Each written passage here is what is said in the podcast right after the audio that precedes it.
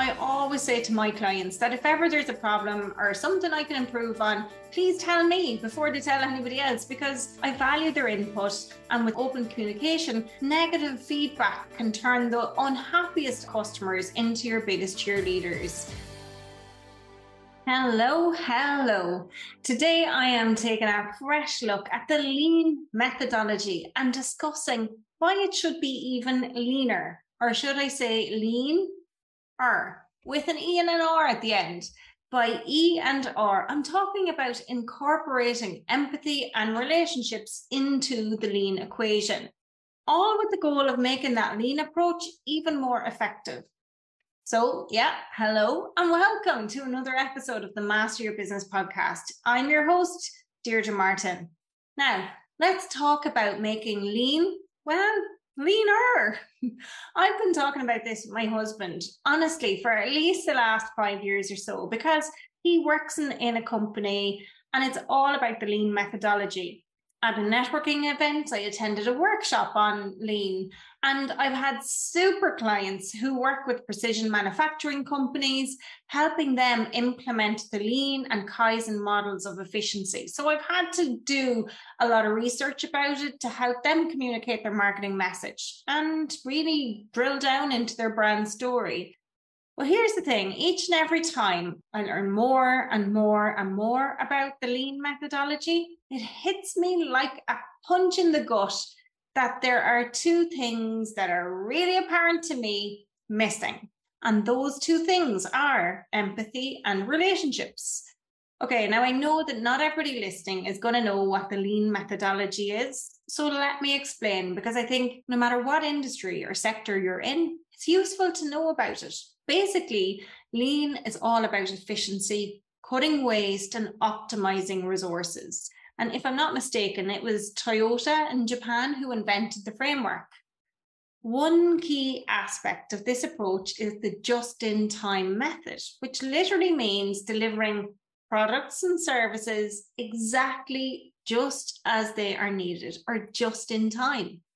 So, the two things missing from lean, as I said, are empathy and relationships. And this was even more apparent when the pandemic struck and the Suez Canal got held up because companies who operated a lean or just in time methodology were really severely impacted, like in multiple ways. Things like not being able to fulfill orders or service customers and much more all of which impacted their internal and external relationships, their reputation, and even their cash flow.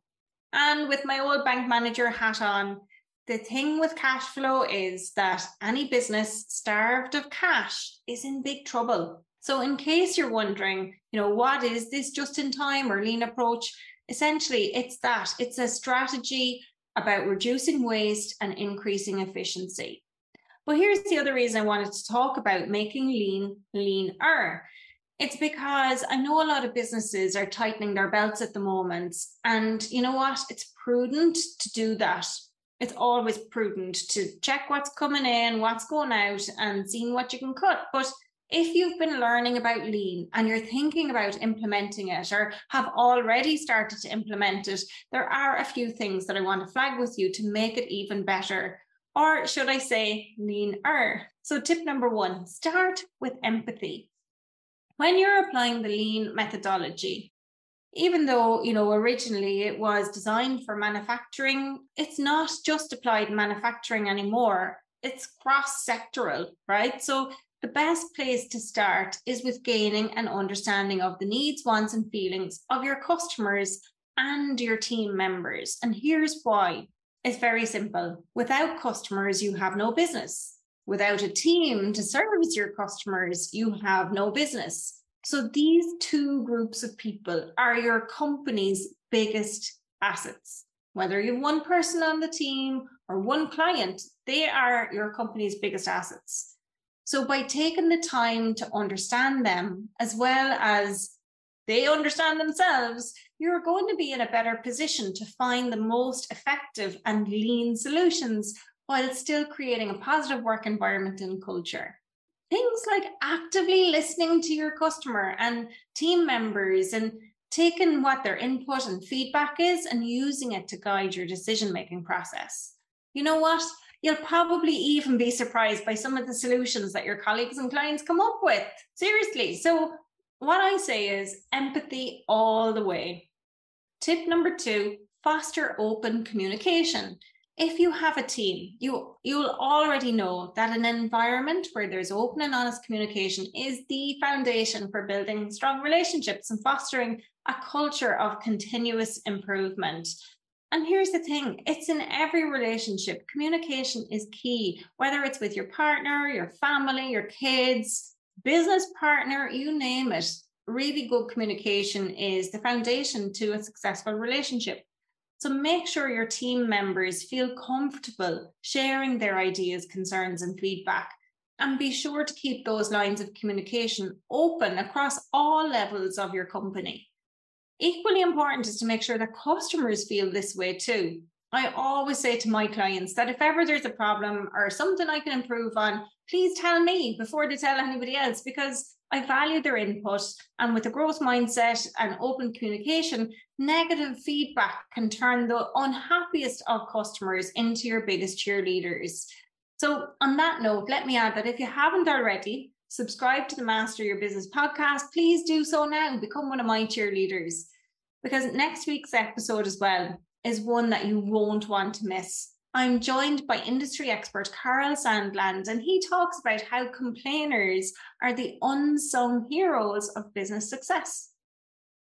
Anyway, coming back to today's episode, who doesn't want or value transparent and open communication? Try to keep your team's customers and even your suppliers informed about any changes or disruptions to your business. And when you do this, you're going to create a supportive and empathetic environment. Okay, tip number three focus on collaboration. To truly make Lean R a success, it's important to promote collaboration and teamwork. Now, you may already have a great team culture, and kudos if that's the case. But because this show is called Master Your Business and I'm always talking about level up, think about how can you encourage your team members to work even more collaboratively to share even more ideas and to support one another even more in their efforts to streamline your behind the scenes processes and even your customers processes ultimately to eliminate waste because to achieve lasting and meaningful change for any company, you're going to be better positioned to do so and to achieve your goals in a collaborative environment. And it doesn't stop there. It's also important to collaborate and build relationships with your suppliers. Now, you might be thinking, but Deirdre, I run an office and we don't have suppliers. Well, you have paper, you have printers and other types of materials. Never mind the loo roll in the toilet, right? Well, then you do have suppliers. And imagine you need to send something out to a client, but for whatever reason, there are supply chain issues with your ink of your printer, and a digital copy just won't cut it. So, a strong relationship with suppliers is crucial because by getting to know your suppliers and understanding their capabilities, limitations, frustrations, and challenges, you can better plan for contingencies and mitigate risks that will impact your business, your cash flow, your reputation, and all of those things. And this approach helps you maintain business continuity. So, if there are unforeseen events in the future, and I mean, we've had lots of them in the last few years, but if there are unforeseen events, it's going to help you foster a more collaborative and supportive relationship with your suppliers. They're going to value that too. Tip number four value the human element. While the lean methodology is all about efficiency and reducing waste, it's important not to lose sight of the human element.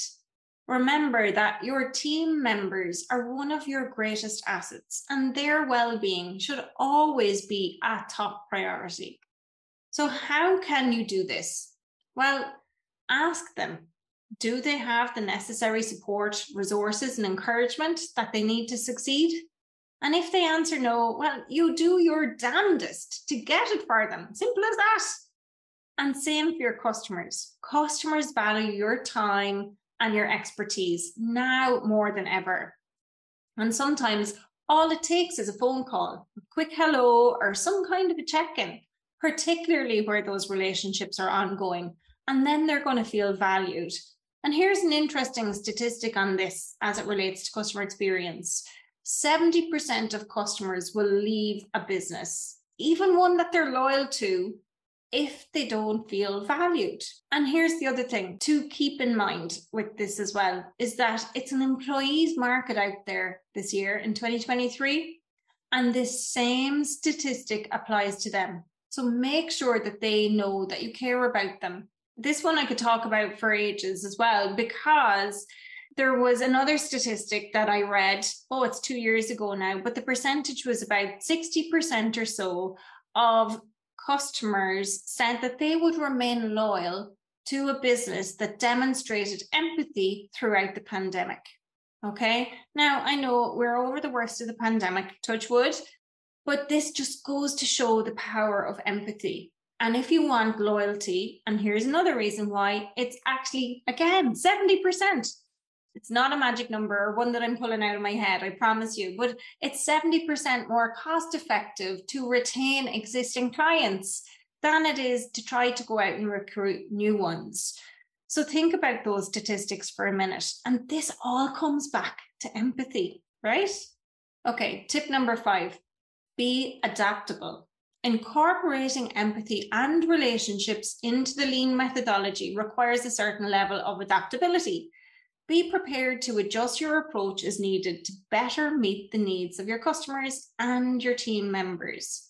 That might mean reevaluating your priorities, adjusting your goals, or even pivoting your strategy altogether. Pivot, real pandemic word, right? Anyway, adaptability and flexibility is key for any brand that wants to survive and thrive. You have to bear in mind that disruptions are inevitable.